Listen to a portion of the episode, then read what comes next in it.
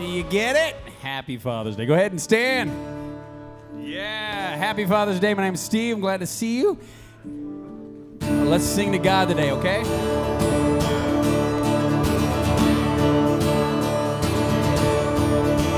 I was buried beneath my shame.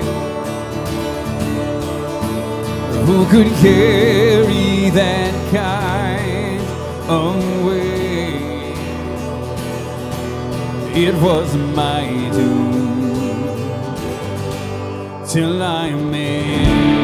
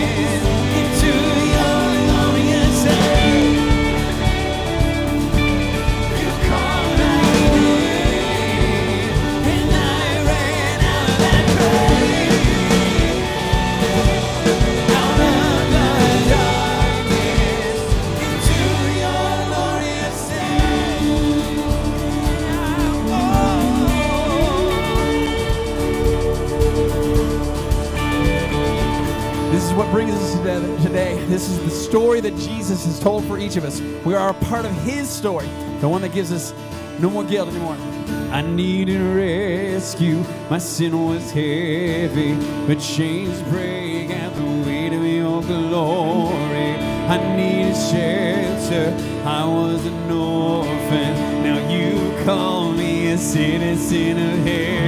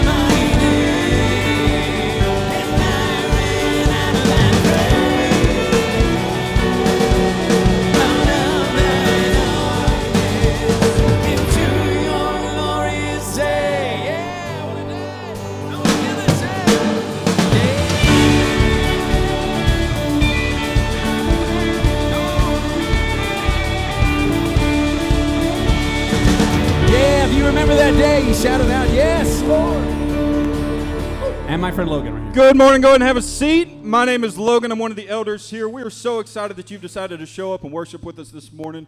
Before we get started too deep, we're going to just go over a few announcements here. The first one here, we're going to look at some upcoming events. It is Family Fun Night, which is on June 24th from 6 to 8 p.m. It's in our party shed out back, so make sure you come. There's going to be games, there's going to be volleyball, cornhole, all kinds of stuff. Bring your skills and your appetite, and uh, we'd love to see you there.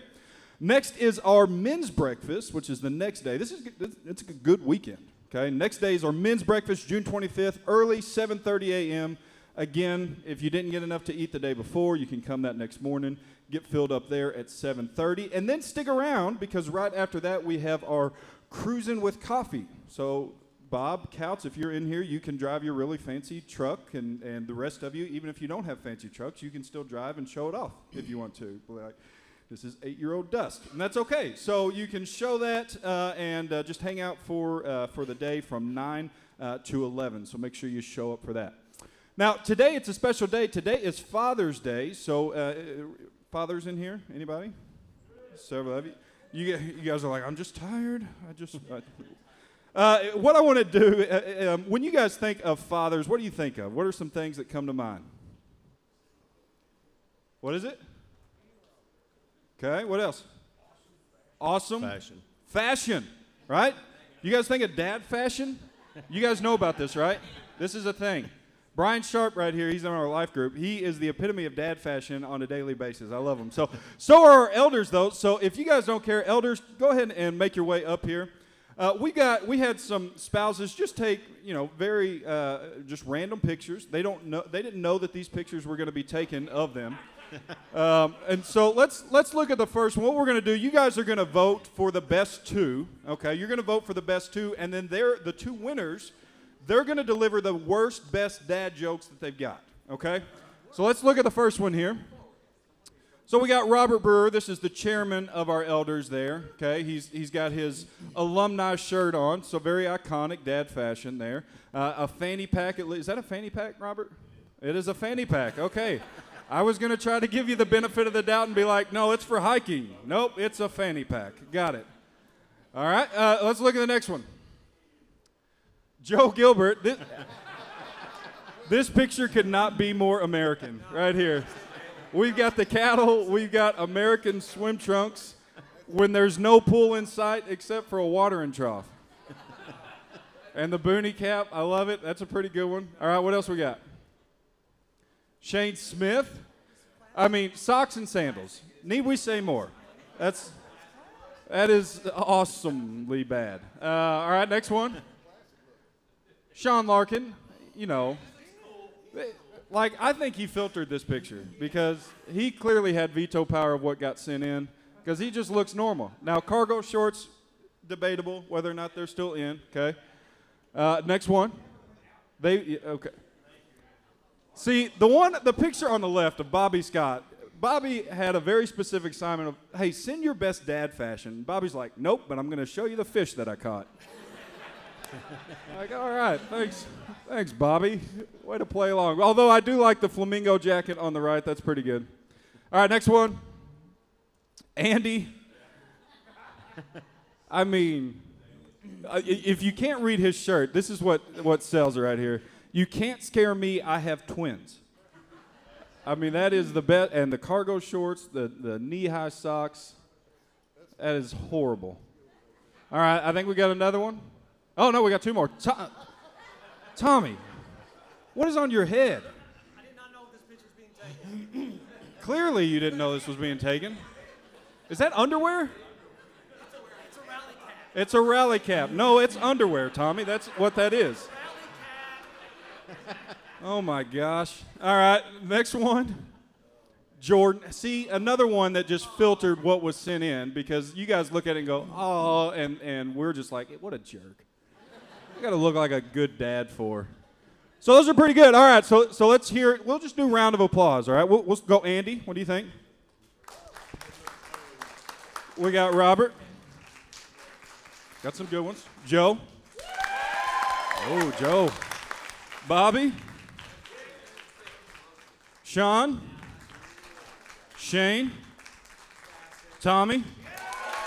All right, Tommy, Joe, you guys come on down. All right, come on down. We don't have to worry about mine. Listen. All right, here we go. We, we are going to have a winner, okay? What the winner gets, this is Bubble Lick. You can blow bubbles, and they taste like bacon if you catch them on your tongue. so everybody's going to want this on your stocking this Christmas. All right, you, you ready for your dad joke? All right, here we go. Um, I was trying to think what's when does a joke become a dad joke, and I think it's really when it just becomes apparent.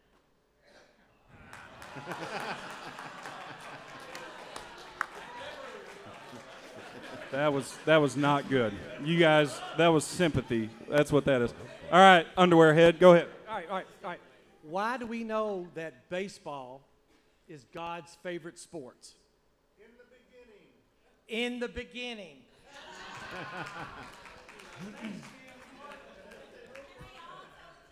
All right, I- I'm, I'm hearing in my ear that there were another set of pictures. Uh, so let, let's see. Well, there's one more round. Again, parent, the guys didn't know that this was being taken.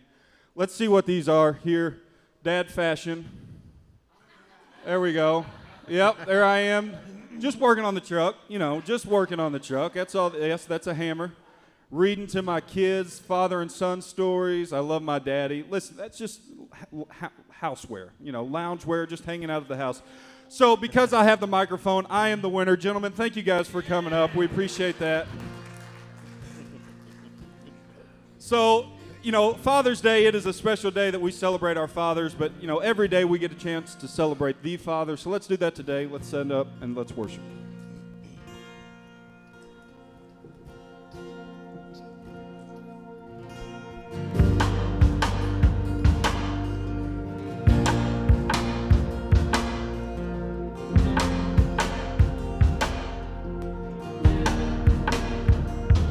There I was, empty handed, crying out from the pit of my despair. And there you were, in the shadows, holding out your hand,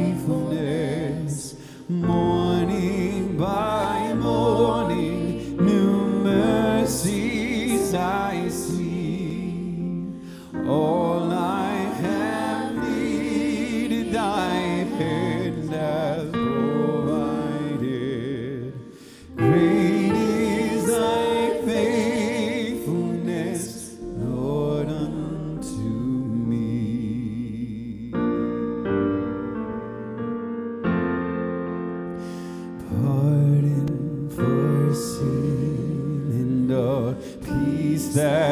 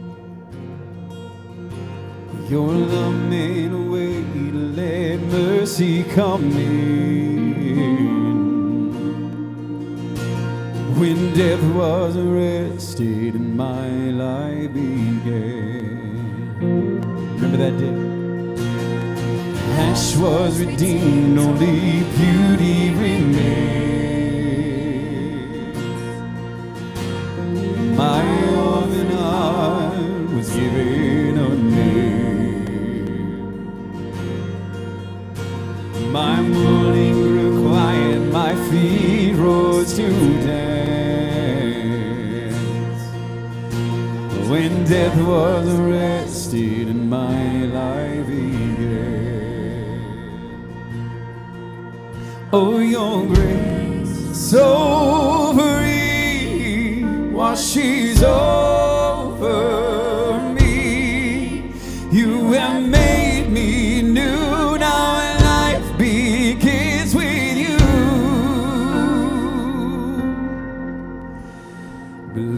my chains, I'm a prisoner. My shame was a ransom, be faithful, for me, Lord. He canceled my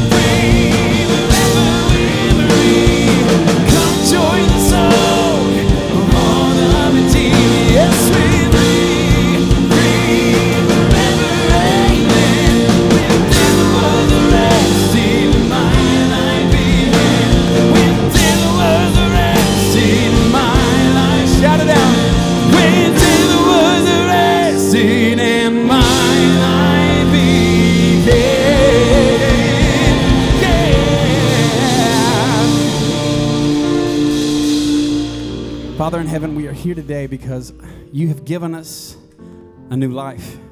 We are here today because you have arrested death and it is no longer a factor for us.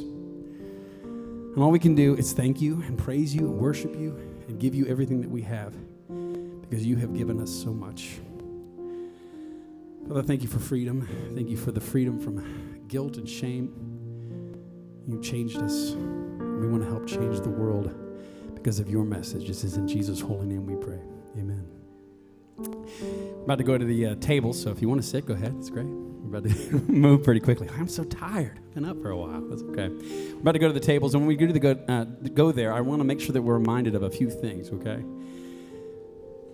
When we sang these words that shame was a ransom that Jesus faithfully bore, it was a ransom for you. Everything that he did, he did for you. It's what we want to do when we come together as a, as a family. We always celebrate that. And that celebration includes being able to remember that there was a sacrifice that took place, the sacrifice of Jesus Christ. And so when we eat the bread here in just a few moments, it's a way for us to remember his body. And when we drink the juice, it's a way to remember that his blood was also shed for us.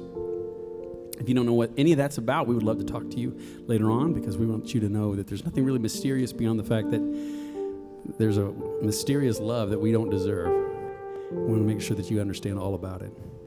So when you go to the tables, you'll have a, a those uh, emblems that are available to you.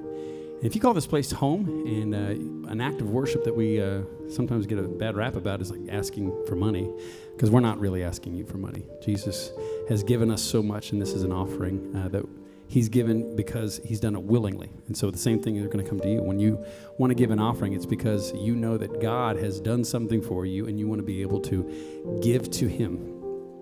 And so when you come, you come cheerfully, you, you come willingly, and you come with a, a heart that says, I am overjoyed for what, the world, what God is doing within me.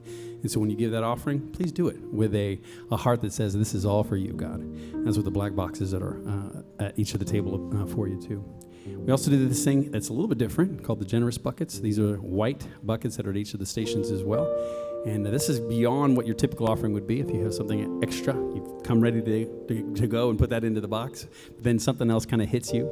Maybe a couple extra dollars that you have go to, into each of those buckets. It goes to people in need in this community too. So, like I said, gave you your respite for a few moments. Go ahead and stand up right now. Let's go to the tables. Remember what Jesus has done for every last one of us in this place.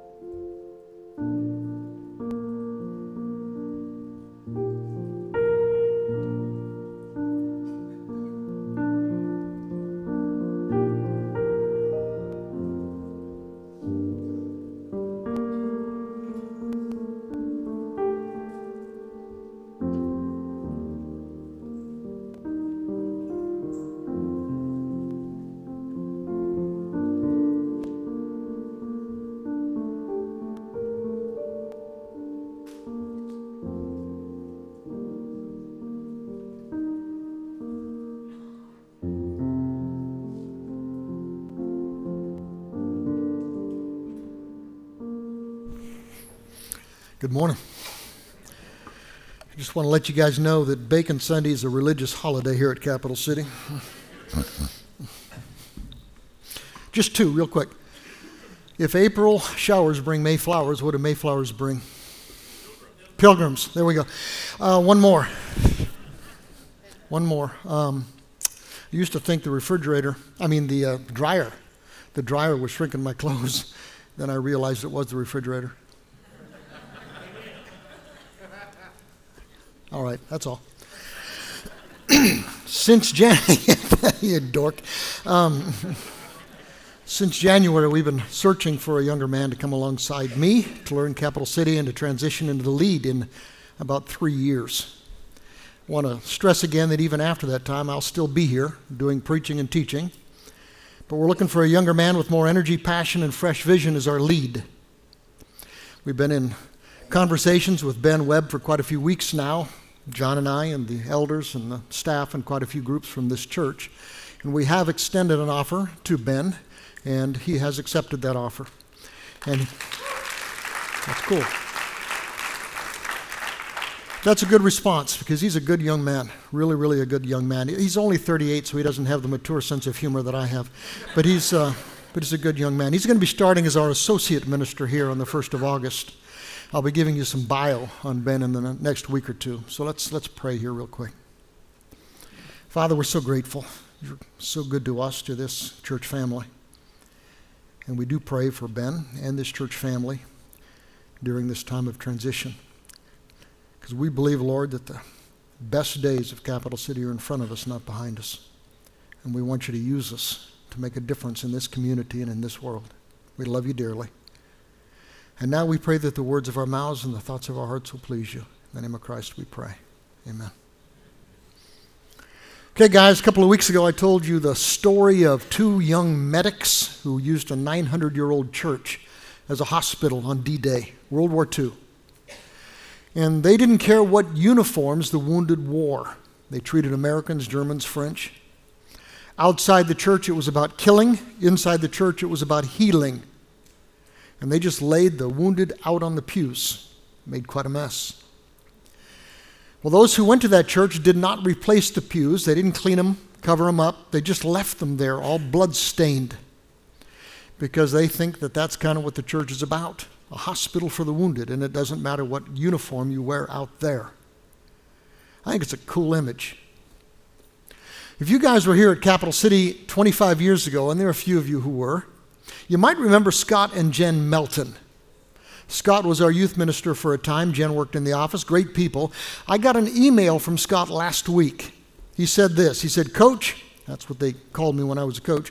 Coach, listen to your sermon last week. I happened to be in France and thought you might enjoy these pictures. He's there, Angoville-au-Plain, checking out the church with bloodstained pews. Pictures you've been looking at were taken by Scott and Jen. Isn't that cool? We decided to call this sermon series Bloodstained Pews. Because we want this place to be a place where the wounded find healing, irrespective of what uniforms they might wear outside these walls. But if it's going to be a place where they can find healing, it had better be a place where we find healing here. So we're talking about some of the roadblocks, some of the roadblocks that get in the way, some of the junk that gets in the way of our own healing by God. Last week we talked about pride. This week's about guilt and shame. Pride probably prevents more healing than any other sin that we struggle with. Guilt and shame, probably the next biggest roadblock. So I'm going to start off this morning by giving you the ending. There's a lot here. I'm going to give you nine big ideas. We're going to pull up the light just a little bit for this part. Find this piece of paper that's pretty close to you. Okay? And kind of read along with, with me if you don't mind. I'm not going to unpack them yet. I'm just going to go through them. These are nine big ideas about guilt and shame. And guys, if you will, if you'll master these, it'll change your life. It'll heal you. Number one, the only self I need to measure up to is the self that God means me to be. Number two, I am accepted by the grace of God without regard to my deserving. Do you buy that? Three, I am accepted by God along with my shadows and the mix of good and bad that I breed in those shadows. Number four, this is huge. Grace has set me free to accept myself totally without conditions, even though I don't approve of everything that I accept. You buy that? Number five, nothing I deserve to be ashamed of will ever make me unacceptable to God. Number six, I can forgive anyone who has ever infected me with shame that I don't deserve. Number seven, I can forgive myself for anything that I've ever done to shame myself or anybody else. Number eight, the grace of God heals the shame I don't deserve, and the grace of God heals the shame that I do deserve. And grace is the very best thing in the world. Take this with you, look it over. Some of you may be skeptical. And you might be looking at some of these things and saying, I wish. But I'm going to try to convince you this morning. And if you buy it, it will change your life. Ready? So let's start here. Think about the most shameful, reprehensible, hurtful thing that you've ever done. If you've got a long list of those things like Vern does, just pick one of them. Now, lean over to the person next to you and tell them what you did. That's humor, by the way. Don't do that. We're not going to do it that way. We're going to use an open mic. Just come up front and tell us all. Just kidding. Remember, Ben doesn't have my sense of humor. Isn't that cool? Whatever your worst moment was, what have you done with it? Did you get caught? Did you get shamed, humiliated, disgraced? Did you tell anyone? Is there some person or some small cluster of people who know your deepest, darkest secrets and who have some kind of power over you now? Does the memory of what you did ever haunt you? Do you ever wish you could go back and have a do over? Well, imagine getting caught in the act. In the act, the very worst thing you've ever done adultery, cheating, stealing, lying, porn, betrayal, blasphemy. Maybe you tore the tag off a pillow. Imagine getting caught in the act. The lights come on, cameras come out, everybody sees, everybody knows, makes the news maybe, goes viral on the social media, maybe cops. Maybe you're dragged right up front here. And we all see your sin displayed on those screens. Well, you're going to look at a story this morning where exactly something like that happened. And it could be my story, and it could be yours. Now, before we get to the story, I want to, want to define a couple of terms. Now, some people define these terms differently, but for this sermon, right here, right now, I want to define what I mean by guilt and shame. Ready? Start with guilt. According to the Cambridge Dictionary, guilt is the fact of having done something wrong or having committed a crime. You did a bad thing, right? You've crossed a line. You did something wrong. You broke the rules. You broke the law. You're guilty. That's guilt. Shame. Shame is that set of painful feelings, humiliation, disgrace, disappointment, maybe disgust with yourself that come when you do cross a line, when you do something wrong, when you break the rules, break the law. If you cross a line, you're guilty. Shame is that awful emotion that comes, that I hope, when you are guilty. Uh, here's where it gets muddy. Who gets to draw the line? Who ought to who ought to feel shame? Who gets to make the rules? Who gets to decide what's right and wrong for you, for me? And a lot of us are kind of like, well, who made you the boss of me? Just because it's wrong for you doesn't mean it's wrong for me. And it feels so good. How could it be wrong? Bottom line, a lot of people, maybe some of you guys, think it's your right to draw the line, right? And some people set the bar really, really low. Do pretty much whatever you want. No rules, just right. And if you set the bar really, really low, there's not a lot of guilt and there's not a lot of shame. Other people set the bar really, really high. In fact, some of you guys make more rules than God. And if you set the bar really, really high, there's just a boatload of guilt and there's a boatload of shame, you think. But what if? What if there really is a God? And what if God really got, does get to decide what's right and wrong for you and for me, for all of us? What if God actually likes to be God? Well, if there really is a God, and there is, and if God really does, does get to decide what's right and wrong for all of us, and He does, then there is appropriate guilt and appropriate shame, right? Appropriate guilt when you break God's laws. You violate the will of God and you don't acknowledge that you are guilty, you have a problem. You're messed up. And if you violate the will of God, guys, and you don't feel any shame, then you have a problem, right? If sinning doesn't shame you, you have a serious problem. So there is good guilt and shame, healthy guilt and shame, appropriate guilt and shame, but there's also bad, unhealthy, inappropriate guilt and shame. Sometimes people try to shame you when you've done nothing wrong in the eyes of God. They try to mess with your feelings when you've done nothing wrong. That's not good shame. Sometimes people try to shame you instead of trying to patch you up. They just try to rub your face in your sin. That's not right. Sometimes we refuse to accept God's forgiveness. We refuse to accept God's grace. We refuse to let go of the guilt and shame when God is trying to take it away. And that's not right either. Bottom line, guys inappropriate guilt and shame either destroy or emasculate more Jesus followers than about anything else, with the exception perhaps of pride, which we talked about last week. Those are the two biggest roadblocks to our healing. Two biggest roadblocks to their healing pride and inappropriate guilt and shame. Now, I know, guys, some people just blow God off. They don't accept His rules. And if there really is a God, they're going to have an issue. They need some healing. Others of us, we do accept God's rules. We acknowledge our guilt and our shame, but we never really accept His forgiveness.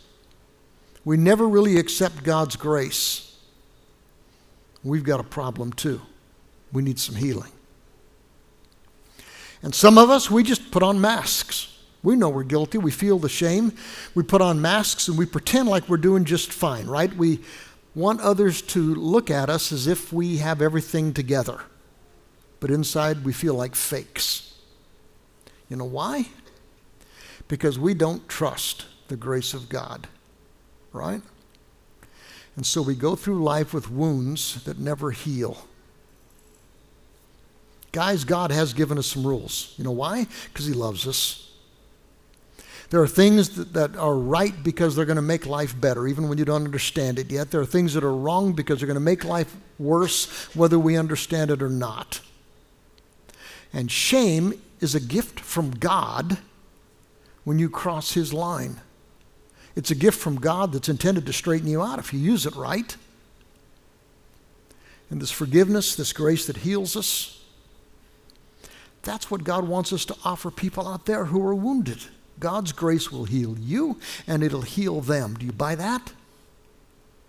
And that's what this story is all about. So here goes. Now, guys, this incident took place during one of the great feasts of the Jews. They would celebrate them in the temple in Jerusalem every year. Jews would pour into Jerusalem from all over their world. Temple would just be an absolute madhouse. Well, the day before this incident, Jesus had been teaching in the temple, and some of the people were captivated, thinking maybe Jesus was the Messiah they'd been waiting for. Others were thinking, now this is a deceiver, a madman, he's dangerous. At the end of that day, Jesus went back to the Mount of Olives, which is right across the valley from the temple. And we're told on this day, the day of the incident, Jesus comes back into the temple. He's teaching the crowds, and the Jewish leaders who are watching are ticked.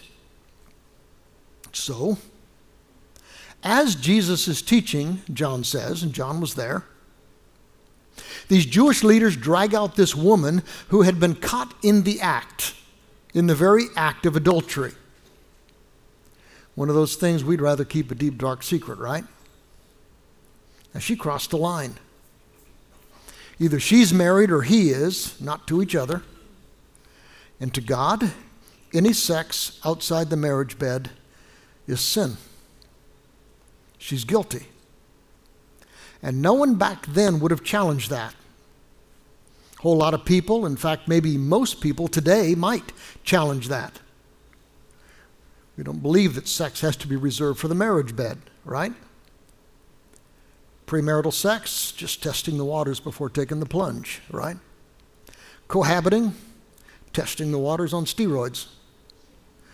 A lot of people are going to argue it's smart when they've never examined the data. Having a fling, a mistress, an open marriage, there are those who would say it's all okay, except God, who tells us that any sex outside the marriage bed is a sin for some really, really, really solid reasons, which I can't go into this morning. But, guys, listen. All the people in this story would buy that she's guilty, including the woman. Legit guilt, legit shame. But there's something else going on. She was guilty. And some of the shame that she was feeling was legitimate, appropriate, designed to lead her back to a God honoring path. And so, if those in the story had kept it in that bedroom, it might have accomplished what God meant it to do. But the guys who caught her were as mean as snakes. They wanted to humiliate her, and they wanted to trap Jesus if they could. So they dragged her through the streets, multiplying her shame. My guess is that she was still wearing whatever she was wearing or not when she was caught in the act. Probably not much. They drag her into the temple during one of the holy days when the place is absolutely crawling with people. All of these witnesses multiplying the shame exponentially. See, it's one thing to be naked with a lover, another thing to be naked in a leering crowd, especially in a holy place. And because we religious people are often lousy at grace, people are going to be gawking, probably snickering, pulling out their iPhones for pics, posting them on social media, thinking up snippy aphorisms to put on top of those pictures. She's guilty. So's the dude, wherever he was. In their eyes, not as guilty as she was, a bunch of jerks.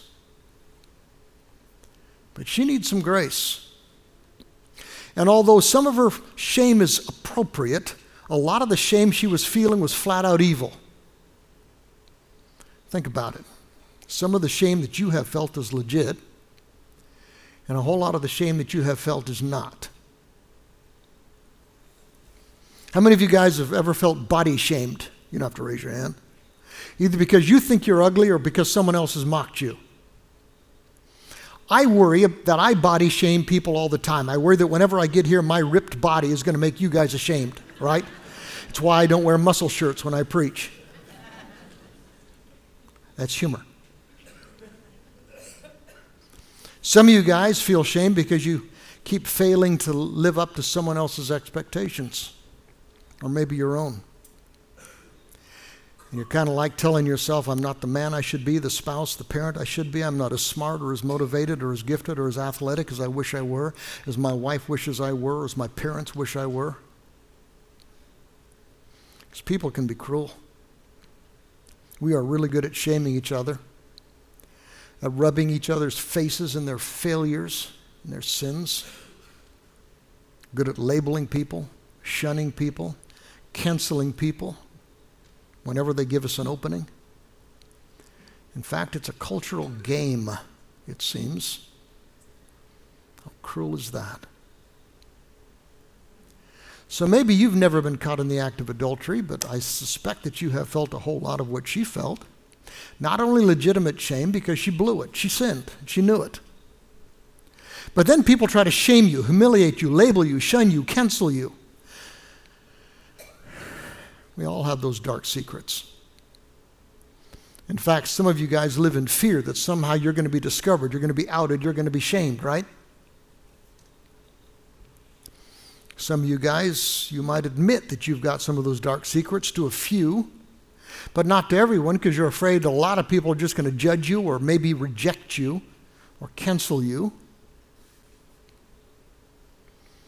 Some of you guys, feel like you're a fraud. You try to look clean on the outside, but you know how dirty you are on the inside.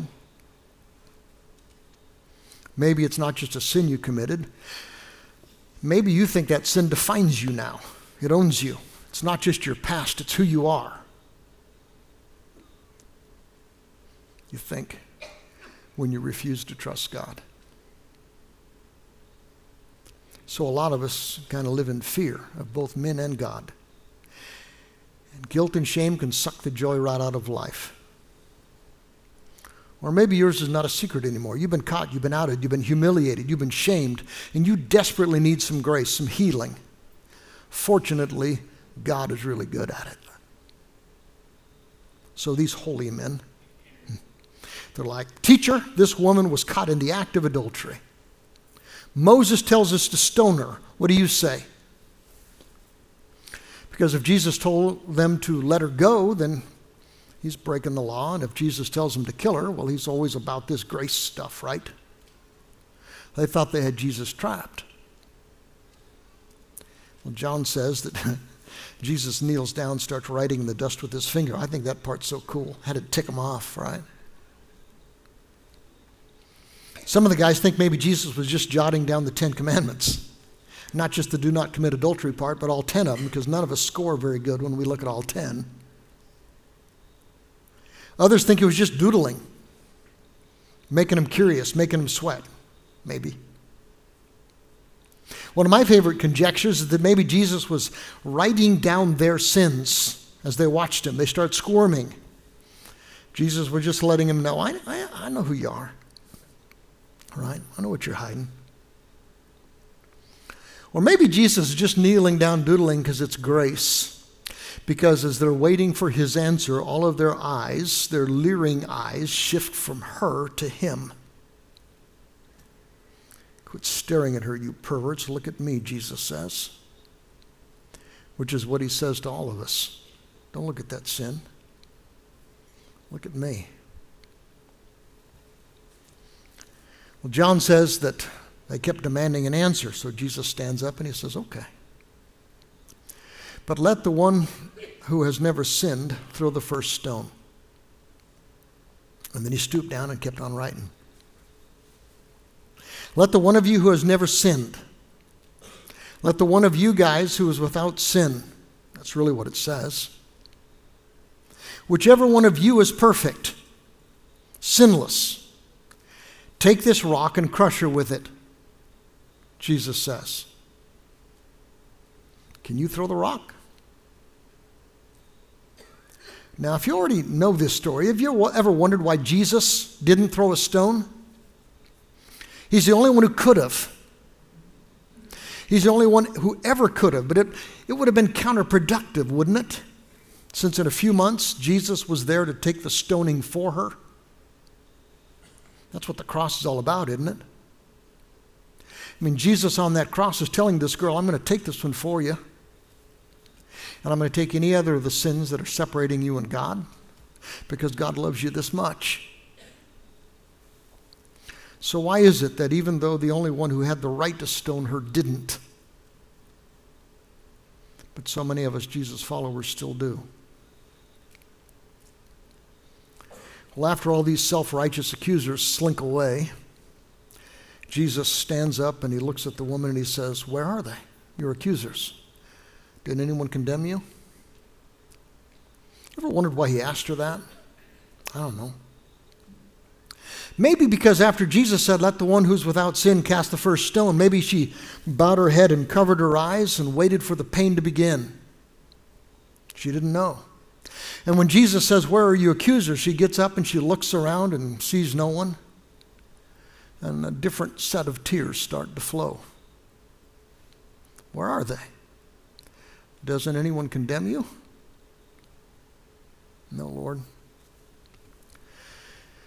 And then Jesus says this He says, Neither do I, neither do I. How would you like to hear those words from Jesus? Now, go and sin no more. I don't condemn you either, Jesus says. Now stop sinning. I'm not going to condemn you. That's grace. Now go stop sinning. That's truth. Truth and grace. Jesus never compromised on either Adultery is a sin. It's a sin against your partner, it's a sin against your kids, a sin against another family, and it's a sin against God. It drives a wedge between a man or a woman and God. But Jesus doesn't call her sin sin to condemn her. He does it to liberate her, to set her free, to restore her to her family and to her God. But those words, neither do I, are haunting. You know why? I think he said them because Jesus wasn't there to condemn her. Jesus came here to take our place. He didn't come here to condemn us. He came here to take our place. He looks her in the eyes, maybe even wiped away her tears, and he says, I've got this one for you. I'll take it for you. Now go and sin no more. Truth and grace, truth and grace. And guys, we need them both. See, we call Jesus the great physician. He's the perfect doctor for the soul. And if you are battling guilt, whether it's the appropriate kind or the inappropriate, you need some Jesus. If you're battling shame, whether it's the legit kind or the illegitimate kind, you need some Jesus. You need real truth and real grace. You need healing. And it starts with ruthless honesty. I confess my sins to God.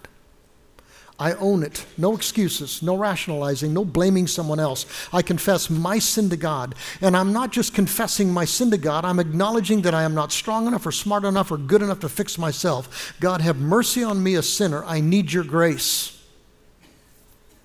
And then there's repentance, a change of mind, a change of direction. I'm not just asking God to forgive me, I'm asking Him to help me see my sin the way He sees it. I don't like it there. I don't like what it's doing to me. I don't like what it's doing to you. God, I want you to help me change. Not just words, I want you to help me change. That's repentance.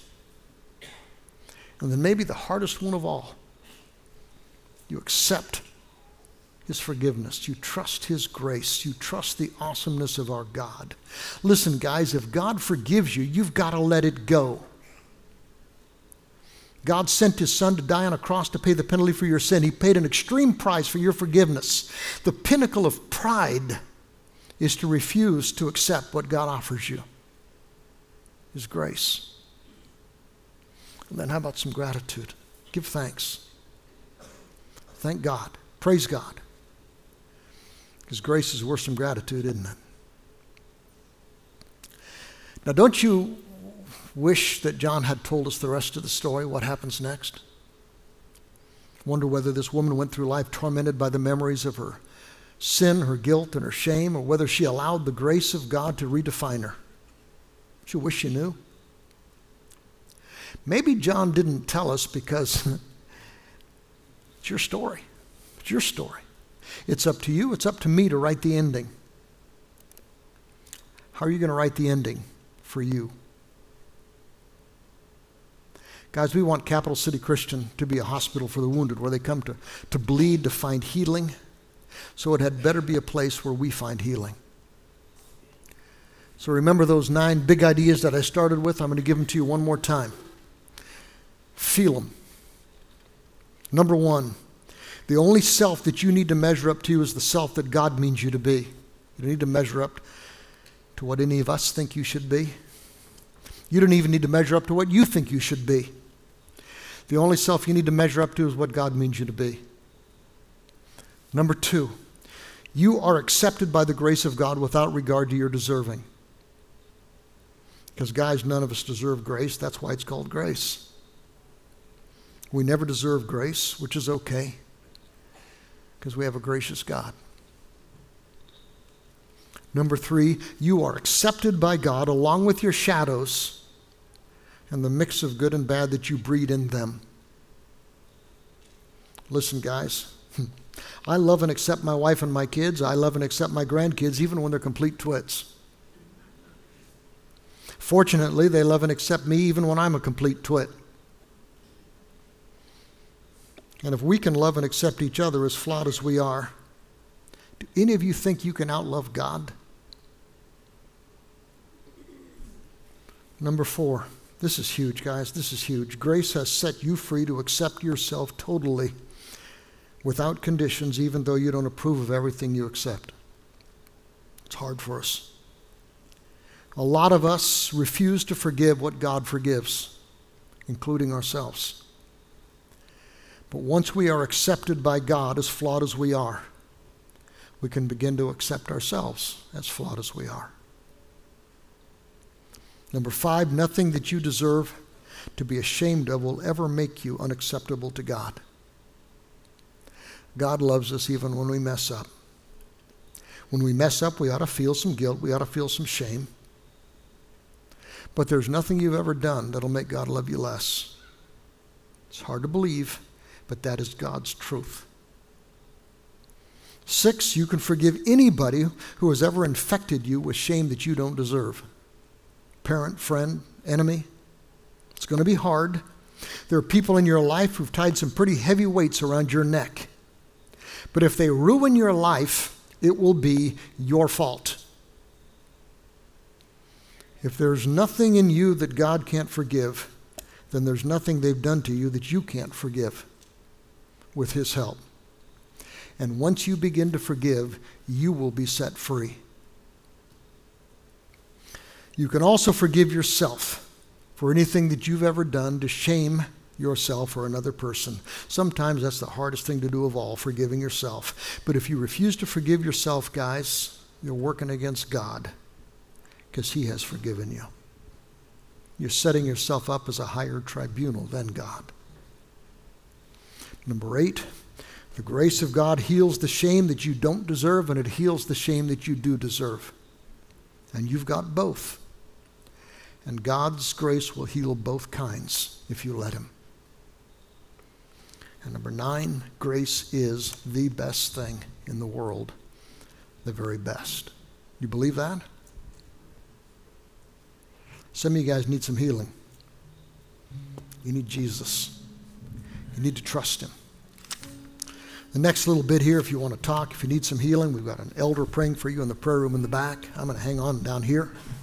After the service, come up and let's talk. Or during this next song, come on up and let's talk. Guys, He's wanting to heal you. And if we're going to be used by Him to heal others, you got to let Him start working on you, right? Let's stand and let's sing this song of worship together.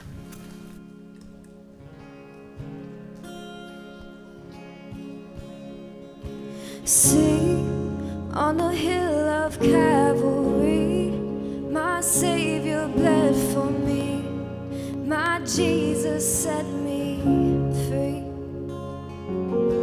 And look at the wounds that give me life, grace flowing from His side, no greater sacrifice. What He's done what he's done. All the glory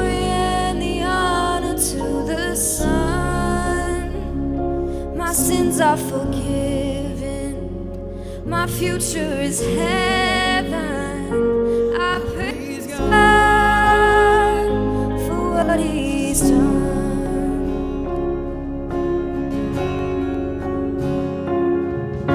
Sing for the freedom he has won. Even death is dead and done. His life is overcome. Say the name above all names, over every broken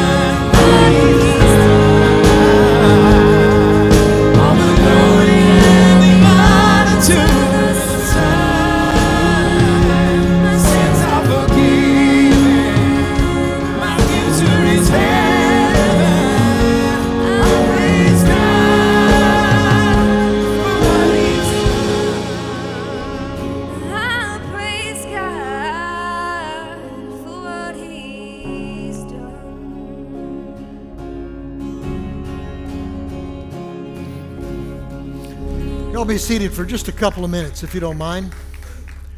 Guys, this is Brian Pelletier. We have an, a kind of a really cool program here at Capital City Christian Church. It's called Celebrate Recovery. We're celebrating one year of Celebrate Recovery. Um, Brian, tell us who can come, real quick. Who can come? Who can come? You know, it's, it's not just addictions. It's for people with hurts, hang-ups, and habits. If you have ever been hurt, and I think that includes all of us, this is a place where you can find healing.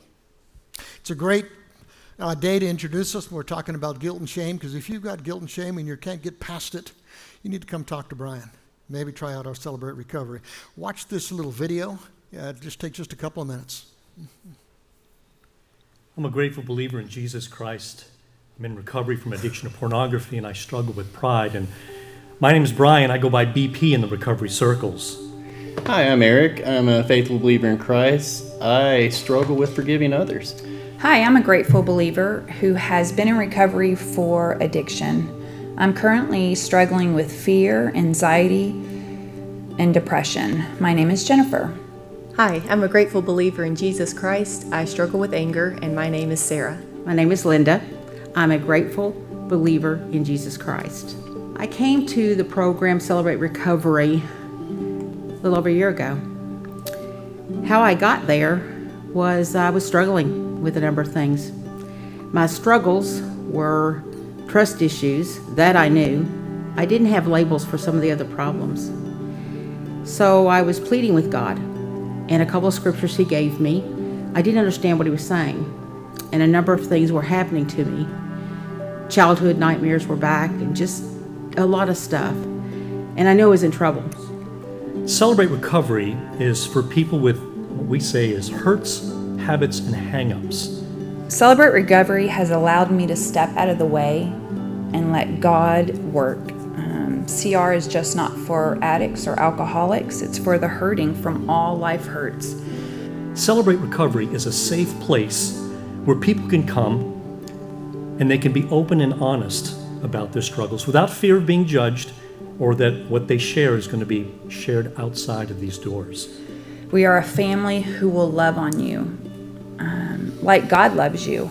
In the last year, um, it's been a struggle with uh, some soul searching, some tears, a lot of insights about myself, but things are better. Uh, and, and I know that even though I've been a Christian for 31 years and been in church all of my life, it took a program like this to really make me realize how much I need to rely on God.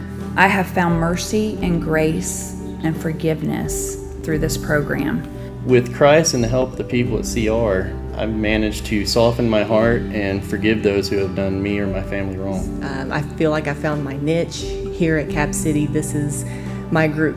One of the things I struggled with, I didn't know what to label, was my doubt in my worth, especially in Christ. In God, I just didn't see where I had value. I now know my faith is much stronger, much more restored, deeper, wider. And the child in me that had been so hurt, she's got a little freedom now.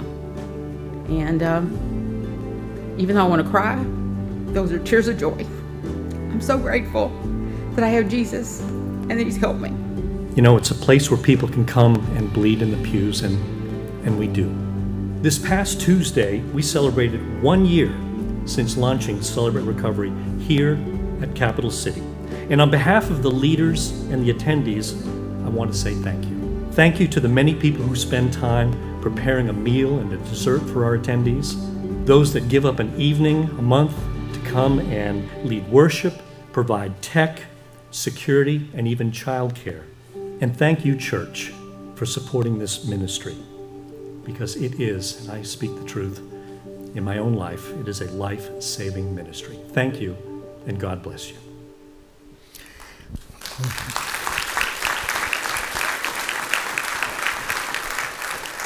Tuesday nights, if you're battling guilt and shame, guys, this is a place where you can find some healing. And this we want this to be a place of healing. Now, guys, go away, grab some bacon. Thanks for being here.